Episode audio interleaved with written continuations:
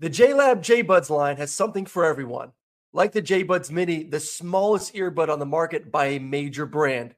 Fits on your keychain, perfect for on the go. They come in five amazing colors, or the JBuds Air Sport, true wireless sport earbuds that have a secure fit, are sweat proof, and have be aware mode that allow you to exercise while still being aware of your surroundings. With over 44 hours of playtime, they help you conquer the hardest workouts.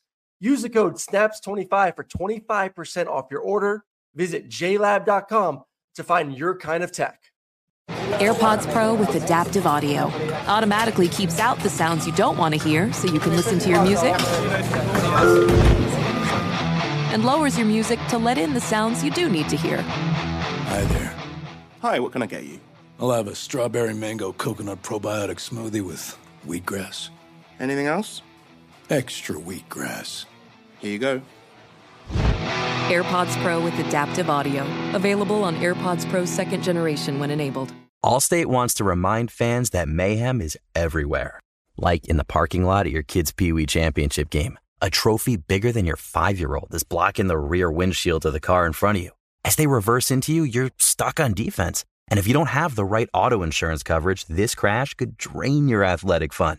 So switch to Allstate, save money, and get protected from mayhem like this. Based on coverage selected, subject to terms, conditions, and availability. Savings vary. The volume. Hey, what's up, y'all? T Bob here, reminding you that you can come hang out with me and Aaron Murray live on AMP Monday through Thursday. AMP is a new live radio app. You just download it from the Apple Store. You can actually call in, text in, chat with us directly during the show. It's a ton of fun. We're at Snaps, right? Snaps, your favorite college football podcast at Snaps, Monday through Thursday, 1 Eastern, noon Central, on AMP. Download it and come hang out with us today.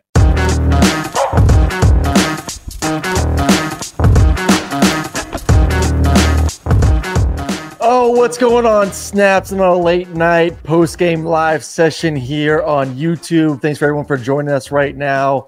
Uh, make sure you leave your comments uh, as LSU just got throttled in the second half.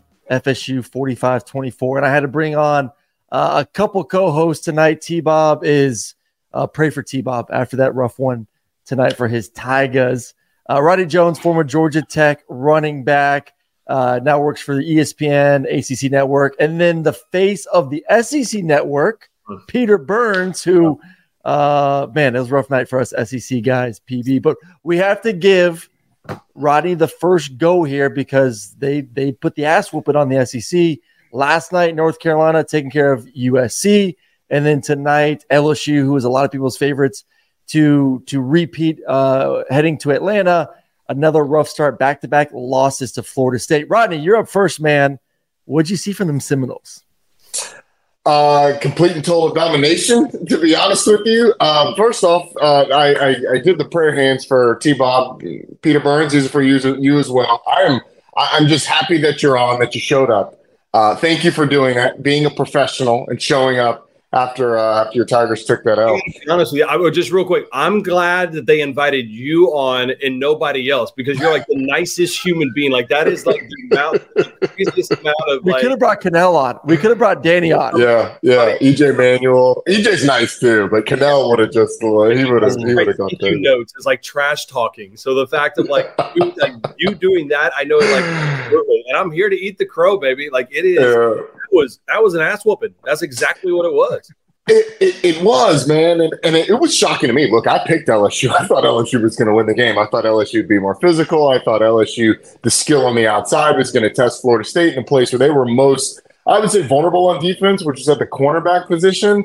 Um, but it was kind of the opposite. Not kind of the opposite. It was the complete opposite. Florida State was more physical. Florida State was more versatile. Florida State was deeper. Florida State was more talented at the skill positions and then the first half, if you look at the entirety of the game, the the scary thing for everybody else in the ACC is I would grade Florida State out as like a B minus overall in the game. It's probably a C in the first half and then an A in the second half, maybe an A plus in the second half.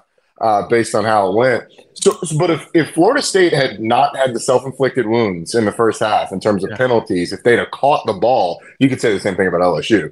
But but if they'd have caught the ball in the first half a couple times, and if Jordan Travis didn't have those two possessions where he kind of short circuited a little bit, Mm-hmm. um, this thing could have been worse than it already was. Um, but No, ultimately, I, I think it was as worse as it, like it was as bad as it humanly possible as it could have gotten. I mean, it, yeah. and you say it, and I mean, like the the truth is is FSU was the better team. There's no doubt about it too. Yeah. And LSU shot themselves in the foot. I mean, the the play calling. These are the two inexplicable things. Aaron, you've been around a lot Yep. more college football than I have. Roddy, the same thing, right? I'm just a fan with the microphone, but I look at this and I go, how is my little peon brain don't understand the play calling in the red zone for LSU early in that game, and then secondary uh, uh, Six to- points, six Oh, points in the first quarter, given up by, by going for it. it's out of control. Um, and I don't mind. Actually, I don't even mind the going for it. I like that. I like the aggressive mentality. It's the fact of the play calling that got you there, and all of a sudden you're like freak out and you change everything. But the other part of that is Harold Perkins was Yes. game change, Yes. And I, Where knew- was he?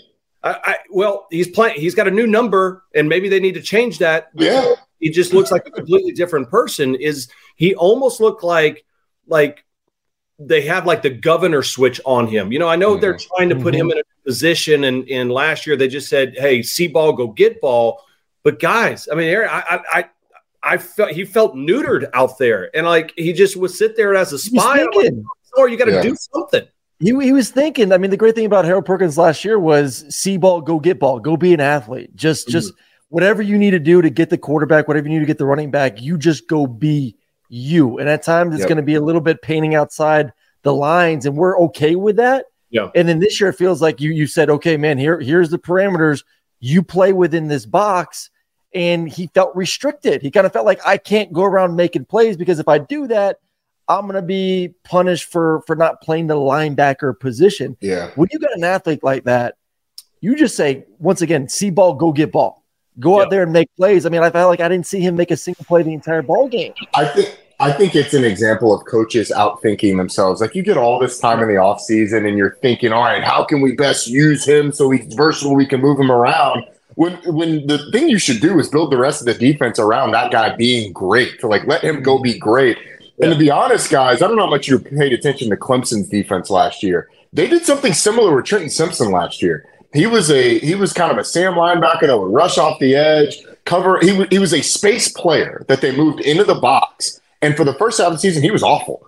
He was playing. He couldn't. He was thinking too much. The reads were different. He couldn't get off block. That's what I felt like I was watching again with Harold Perkins, a guy who had been constrained to a role in the box and, and who was really taken out of the game because that was one of the matchups that I wanted to see him coming off the edge, getting after Jared, uh, getting after uh, Jordan Travis.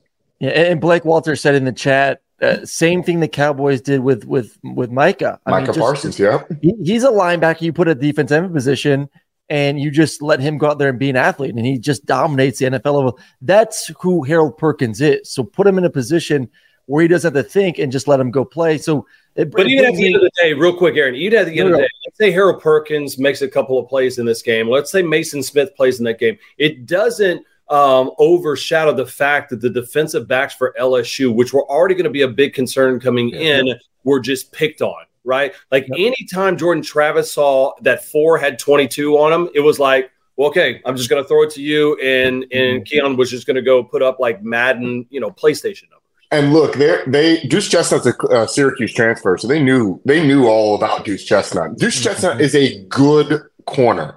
He was not the best corner on that Syracuse team. Garrett Williams was. He was a third round pick of uh, I think the Green Bay Packers. He was a, he was an NFL draft pick last year. Uh, so and and and Deuce Chestnut is a smaller guy that kind of has to play in a savvy way, and that'll work against a lot of receivers. It's not going to work against Keon Coleman, who is absolutely fantastic. no, he he was. Man, the portal was good to both these teams, but even better to FSU in that offense. PB, I want to ask you this: Yeah. was it more about FSU being that good? Because I'm bullish on FSU, man. Like that's my team to win the ACC, and I thought they were going to be held out of the playoffs because I thought LSU was going to win tonight. And the fact they got through this the way they did, I'm like, man. Not only do I think they're going to win the ACC, now it's legitimate. Even if you do lose in Death Valley, you can get a rematch and still make it to one final four teams in the country, especially with a resume builder like this. But was it FSU being that good or LSU maybe not being as good as we we thought they could be this year? Yeah, I mean, I go back and look at it. I mean, this 17 17, right? That LSU has an opportunity, or I can't remember, right before half or, or right after half, where Lacy drops a big pass. Yeah, it was right after half. Yep. And man, and, and that would that would have been. I mean, they had a great drive going. I'm thinking, all right, that's a momentum changer. Then even when FSU scores the next drive, all of a sudden uh, Thomas drops a, a pass that's mm-hmm. wide open as well too. And I'm like, that was that was kind of to me those turning points, whereas like FSU receivers were making those snags where LSU had the drops. And so, yep. like, athlete, sorry me, athlete to athlete, they didn't look much different, right? Like, yep. it, it just looked like there were athletes all over on the field today. I thought LSU's defensive line looked pretty damn good. Um, the cornerbacks definitely they did they did not. But when it came down to it, I'm like, it was gut punch time, and Jordan Travis was the man. And I'll give a yeah. ton of credit for Mike Norvell. I thought one of the reasons why LSU would win this game is because I thought Brian Kelly had was finally the, the grown up in the room there in Baton Rouge, and so yeah. he all of those guys like wired in the way Orgeron didn't have them, the way that Les Miles didn't have them. And and and it was Norvell and that play calling, and for those guys to bend but don't break early, that was that was a damn game right there. Yeah. Well, and listen, and I thought, Roddy, you brought this up too. There was a moment in the second quarter with Jordan Travis where he seemed to get a little bit of the mentality of I need to create some sort of explosive play. And yeah. he started to get a little bit reckless with the football, had the interception, then that that sort of jump pass that should have been interception. LSU should have had the ball in like inside the 15 yard line yeah. with opportunity to put more points on the board. Very fortunate there for him. But you take away those two possessions, and I was impressed, man, his ability to extend plays – the accuracy down the field. Obviously, it helps when you have you know two, three guys that are going to be drafted in the first two, three rounds in the NFL draft to throw to. But is this the missing piece? Because we saw him do this last year at the end of the season, but the excuse was for for people that aren't FSU fans, he did it against bad teams. He didn't do it against good defenses. He did it against a good defense today. I know there's some question marks at the secondary, but still a good defense for LSU. Does this now give FSU fans the thought of okay, we do have a quarterback that can take us and and could it could go into Death Valley in a few weeks and beat Clemson. Yeah, I, I, I absolutely think so. Um, the maturity that Jordan Travis has shown in in his career, the fact that he's gotten significantly better in each offseason, and, and I think you saw that today. His ability to rebound. This dude's been through so much. Those two throws did not phase him at all and then he comes back and he's able to perform. The the he so so that is going to be a difference. The difference for FSU this year though is that they are going to be an offense that is so hard to prepare for because of the personnel groupings. I thought that we'd see a lot more of that two back stuff in the first half, but no, it was two tight ends that they went with for the vast majority of the first half with a kid that transferred from Shorter and Jaheim Bell. So, uh, like, I had no idea that the second tight end, the other tight end was going to play but but the fact that that didn't work so they're like okay well we'll try some 11 personnel and then we'll eventually settle into 21 two backs one tight end to sort of get that run game going that's what's going to make florida state so difficult this year it's not the fact that jordan travis is playing that much better because he he is going to play better Yep. But it's the fact that that offense is going to be so hard to prepare for and honestly so multiple that it doesn't matter what you stop, they're going to have a counter to it. They changed uh, and that, that, offensive line was was pretty physical too. That second half, they changed gears, and that was just a different look that LSU wasn't ready for. And, and then, I mean, again, and I understand it. The idea that halftime adjustments are like the most overblown thing that uh, you know fans think of, but at some point, some coordinator over there was like, "Okay, we got we there's three or four mismatches that we have or looks that we have." And Roddy, they took full advantage of, and LSU couldn't make those adjustments. You know, yeah. and again, I know LSU fans are going to bitch and moan that Harold Perkins, you know, wasn't a game changer, but I, I still don't place it on, on on that whole deal. I mean, they just flat out got whooped, and that's that's another thing too. Late into that game, there was a little bit of quit in LSU, right? Yeah, yeah. and it started getting run over. There are a couple times that the FSU started lowering the boom, and LSU just they, they took it like a little bitch. No, no, they were I mean, just like whatever. We give up, and that's that's not the sign you want early in the season. No, but it's also the product, and I think we'll see more and more of that in the transfer portal world. Whereas you have guys that'll be like, "Hey, man, I'm here. I'm on this team." But I didn't. I wasn't a diehard FSU fan, or I'm not a diehard LSU fan since the time I was seven, and I'm going to battle everything. Like, uh, like to me, you're gonna you might see a little bit more of that this year for some of these transfer laden teams yep. or, or, or heavy teams. But again, and good for FSU for doing it, man, because Roddy, that wasn't just a win against LSU. How much do I talk my shit about what's going on with SEC versus ACC yeah. and whatnot? And they need to have that, right? I mean, yeah. they, this this conference needs to have somebody to be able to punch somebody else in the nose, and they just absolutely delivered a knockout blow today. Well, well they need someone. I'll pass this to Roddy too. They they need someone other than than Clemson as well. Yeah, because exactly. I, I, think that, I think that's the biggest thing. Like, can you get can you get the second one? Can you get the Batman to or the Robin to the Batman? And and obviously the SEC has had that because Alabama's had their run. LSU has sprinkled a couple national championships along the way. Now Georgia's kind of had their opportunity to win a couple national championships, but it's been Clemson essentially owning the ACC and kind of been in the one team that everyone says if the ACC is going to have a chance, we're going to put it on the Tigers. Then all of a sudden, heading into this season, it's like, okay, yeah, it could be Clemson, mm-hmm. but it could also be FSU too. And I think yep. that to me should give the, the conference more excitement because it's now you have two chances, not just one, but two legitimate teams that can make a run for national championship. So where do you feel? I know we got to wait till and we'll, we'll preview Clemson real quick versus Duke after this, but but where do you view that hierarchy before the season or before this game, and where do you view it now, Rodney, of, of FSU and Clemson? So, so uh, I, I think I think it's it's Clemson was number one clearly to me, and then Florida State was a clear two, and then there was kind of the shuffle after. Uh, now I am doubting myself. Like I got to see Clemson tomorrow. They have to convince me that they're better than this Florida State team.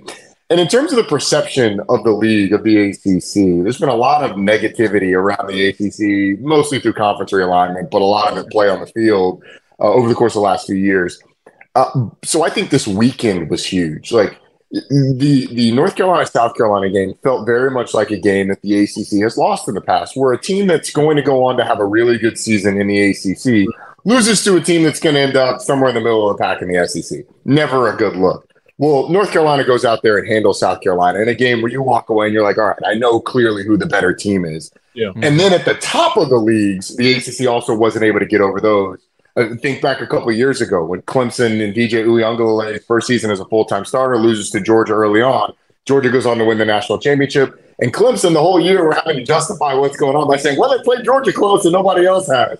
But they didn't win that game. And so the top of the league games as well haven't gone the ACC's way. And it was complete domination. So, so that from a perception standpoint is going to help the league all year long. And I think it's going to hurt the SEC because even if LSU goes on to have a pretty good year, there's always going to be the well, what happened against Florida State in game mm-hmm. one? We saw that. So it's really going to feel like a Georgia Alabama league. And if Alabama loses this week, it's going to, or, or this upcoming week, it's going to feel like a Georgia league. And that's it. Yeah. So I want to get, I want to get one more comment from, from PB real quick on, yeah. on, on LSU and on kind of what we need to wrap it up. But for me, when I look at LSU to the other side of the ball here and, and talk about what needs to improve, and this is something I kind of hit a little bit with T Bob earlier on the week, it was can you find a running game that's not just Jayden?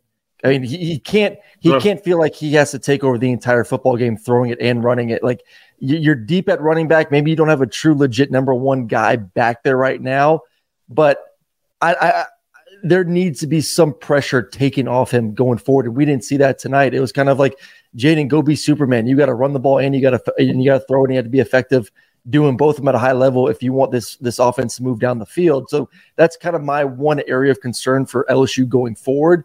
When you watch tonight, what would be your number one spot that you need to see LSU get better at?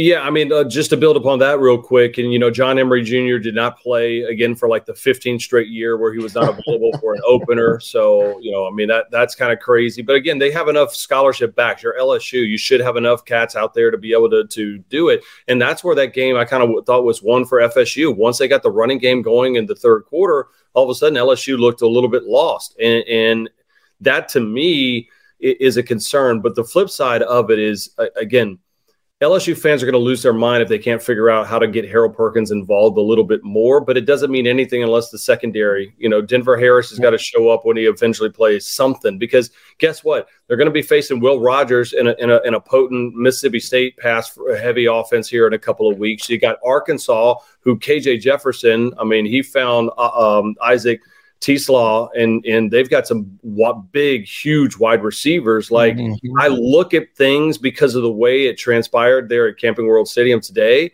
completely through a different prism. Like that was not just a hey, you lose. That is there are some serious deficiencies. Like that's not a band-aid, that's a head wound that LSU has right now. And I don't know how you adjust that quickly to to to be a contender in the SEC when you're that deficient in, in one secondary. And, and and you're in the toughest division in all of college football. That that that's the scary thing too. You're already now starting behind the eight ball. You got to go to Tuscaloosa. You got to play Ole Miss, who um, a lot of these teams played scrub teams, but like A and M looks like they have an offense. Ole Miss is going to have an offense. Like you're going to have to play games where you're going to have to score 40 or 50 points. You got to be a little bit more than one dimensional, and, and got to rely less on on Jayden doing a little bit of everything. All right, let, let's look forward. We'll click to tomorrow, another big game in the ACC. Uh, it's like the Pac 12 and the ACC just getting all the love this weekend. I mean, who would have thunk that after this weekend, we weren't talking about the SEC, we weren't talking about the Big Ten, we're talking about how the Pac 12 is undefeated. Uh, and the ACC is is obviously making My own personal moves. hell, by the way, just so you know, just so you know, like I'm up, I got to be up in like five hours, and I'm like, let's preview uh, ACC football and talk about how good the Pac-12. Yes, sir. I'm Yep. throwing my mouth on, Yeah. the, on the Yeah. Oh, ah, ah, ah. right, so you Mike, guys give- have had, give you've us- had your us your preview years. You- it's time for you to share the spotlight. The ACC has been planning for this for years by getting whooped on Thursday, Friday, Saturday, Sunday, Monday of opening weekend, and now. Now we have our moment where we are winning these games. We will bask in it, Peter Burns. We will bask in it. Hey, PB, they needed it after you know what it looks to be adding uh, Stanford and and Yeah, SMU. yeah, yeah. and- Just wait till that. yeah, Yeah, yeah, the Oh, excitement yeah. there. They need a little, ACC little bit after more. dark. Maybe LSU could beat Cal right now. I'm not quite sure. We'll. Yeah. All right, Roddy, you're up first. Give us a little preview for what we can expect tomorrow night. Clemson at Duke. Well, I'm fascinated to see two things. One, uh, this new look Clemson offense. Garrett Riley comes over. Cade Klubnik takes over at, uh, at quarterback. Garrett Riley, the offensive coordinator from TCU a year ago. I, I think that's an automatic upgrade. You know, people have questioned the skill talent uh, at Clemson. Antonio Williams was excellent in the slot as a freshman a year ago. They've got Will Shipley and Phil Mafah. They've got outside receivers that they feel good about. And, and so overall, I would say that this is probably a more talented skill position group than he had last year at TCU. They may not have Quentin Johnston, but I think they've got a bunch of guys that are that are that are really capable college football players and probably NFL draft picks, certainly two in the backfield. And I would go out on a limb and say there's probably three of those guys in the receiver room in a Garrett Riley offense. But the number one pro, pos, pro pro prospect in that game plays for Duke, and it's Riley Leonard, the quarterback. You look at all the mm-hmm. at the the mock drafts that are starting to come out. I know these are really early, but Riley Leonard is projected as a first round pick. He is an insane athlete, like a 360 dunk type athlete coming out of high school, uh, who has shown real accuracy, real command of that offense. And last year, Kevin Johns, the offensive coordinator, did a really good job putting him in really good positions early in uh, early in possessions, first and second downs. They were super efficient. Efficient. So I want to see him against the Clemson defense that's absolutely loaded in the front at the safety position, and they've got two of the best linebackers in the country in Jeremiah Trotter Jr. and Barrett Carter. We'll see if Trotter plays. He's been a little banged up, but uh, but I'm, I'm really fascinated to see how Riley Leonard deals with that. All right, before I get PB's little little thought from uh, from an SEC's perspective, Brian Hall in the chat says, "Man, Aaron, call T Bob and tell him to stop hiding like a little girl." Uh, I will let him know tomorrow. We'll be we'll we won't be live tomorrow, but we will be doing a show tomorrow, uh, and we will see if T Bob um, is hopefully live after after tonight. So we'll we'll see about that one. Uh, PB, your initial thoughts for tomorrow, kind of as we wrap this amazing weekend of football up with this game. Does Duke have any chance in your mind? to take down the big bad Clemson Tigers. Yeah, I hope it's two nothing. Duke wins. That's it. I hope it's just a, a, a and we look at that, and it's just like it was the the world's. Remember that that the Frank Beamer meme where it's like a zero zero, Oh, yeah. and he's like, yeah. It's hung in the Louvre, so I hear.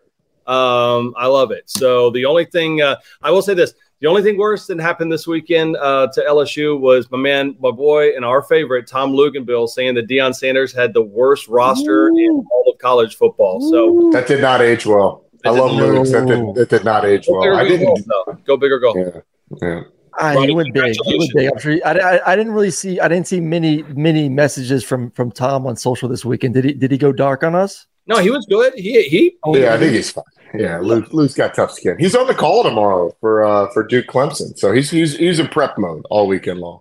No, he Oh, and he ate crow. Like he's he's good. Like that's the whole deal. Like man, we this is it's fun as hell. Like I know Roddy, uh, yeah, like all of us, like we talk our trash, but man, what you know, life is hard. We got a lot of real stuff happening in the world, and I'm like, I love the fact that people in my mentions giving me hell, and and vice versa. Like that's what makes college football the best sport ever. That people are gonna watch us in the middle of the night and comment and talking trash to us. Like hell yeah, I love it.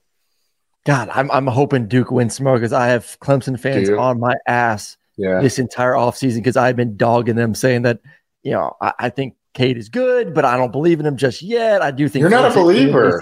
ACC, and uh, I mean they are just ripping me. So I think Um, I think we'll. I, I'm going to be honest with you, Aaron. I think Clemson lights it up tomorrow. Lights it. The Duke You? defense was not very. Clemson. The Duke defense was not very good last year. Uh, they did not make any significant improvements from a personnel standpoint.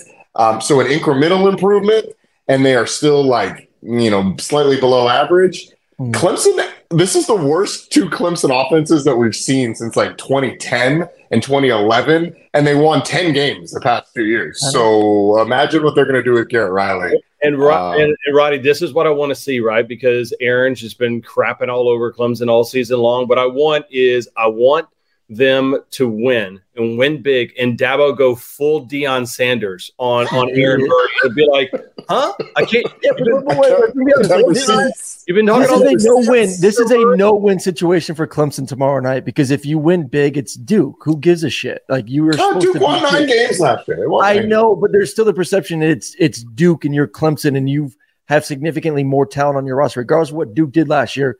You the, the talent difference is incredible. If it's close and it's like, what the hell? How did you have a close game with Duke? Like tomorrow is a no-win situation at all. Yeah. I think the only winner will be if Cade does show massive improvements throwing the football and the offense finds some weapons on the outside, which to me that's the biggest difference of, of from last year's. Where's those first round talent at the on the receiving position? I feel like that has been not existent for a couple of years for the Clemson Tigers. Uh, last one for both of you before we uh, we go night night here. PB, Yeah. can LSU win the West based on what you saw tonight? Mm, no, because I, I I didn't think their secondary was going to be that bad, and there's too many good passing offenses. So um, that's a struggle bus right now. I will tell you this: I thought A and M looked really good, and I, I get it. I, I know it's against the uh, the fighting They're really good. Lobos of New Mexico, but uh, I'm I'm excited to see what that little you know arranged marriage of Bobby Petrino and Jimbo Fisher are going to do.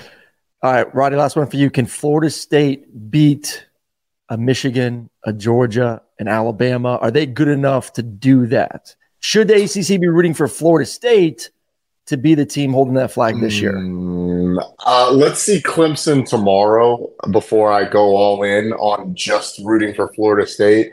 I think they can beat two out of the three. I don't know if they can beat Georgia, but I think they, as currently constructed, I think they would have beat Alabama tonight. I think they would have beat Michigan tonight. Michigan doesn't play anybody until you know November. It seems like every Yeah. year, so they have an easy runway.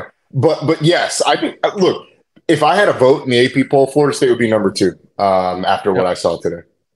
Yep, I'm Flor- with you, man. Florida State is the greatest team in the history of college football. It's like 95 Nebraska in 2023 Florida State. I just want to let you know. transfer portal, and Yeah. we're seeing teams that dip their toe in the transfer. Like which which Dabo didn't.